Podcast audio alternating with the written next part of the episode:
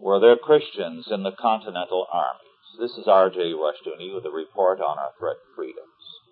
About 50 years after the War of Independence ended in 1832, Congress voted a pension act for the veterans of that war. The applicants were interviewed and their stories were recorded by a court reporter or clerk.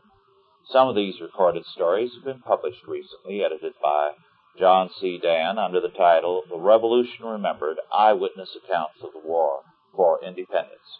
When we read these accounts, something is at once apparent to us. Almost none of the applicants for pensions were churchgoers. Does this mean that Christians were absent from the ranks of soldiers during the War of Independence? Were there no Christians with Washington at Valley Forge or elsewhere? Were not most Americans supposed to be Christians in those days?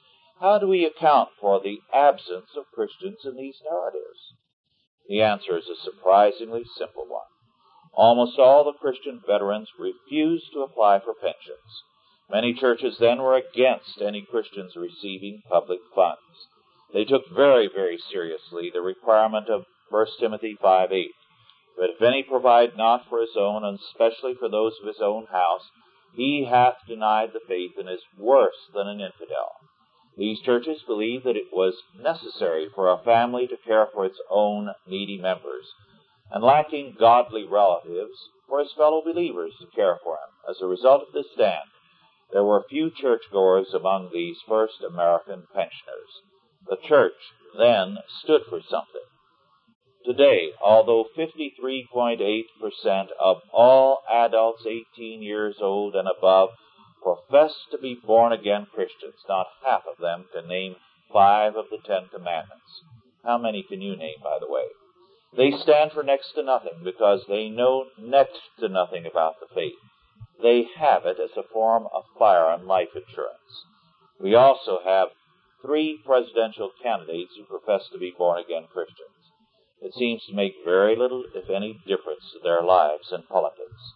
Like all too many Americans, they are warm bodies in church, not living souls.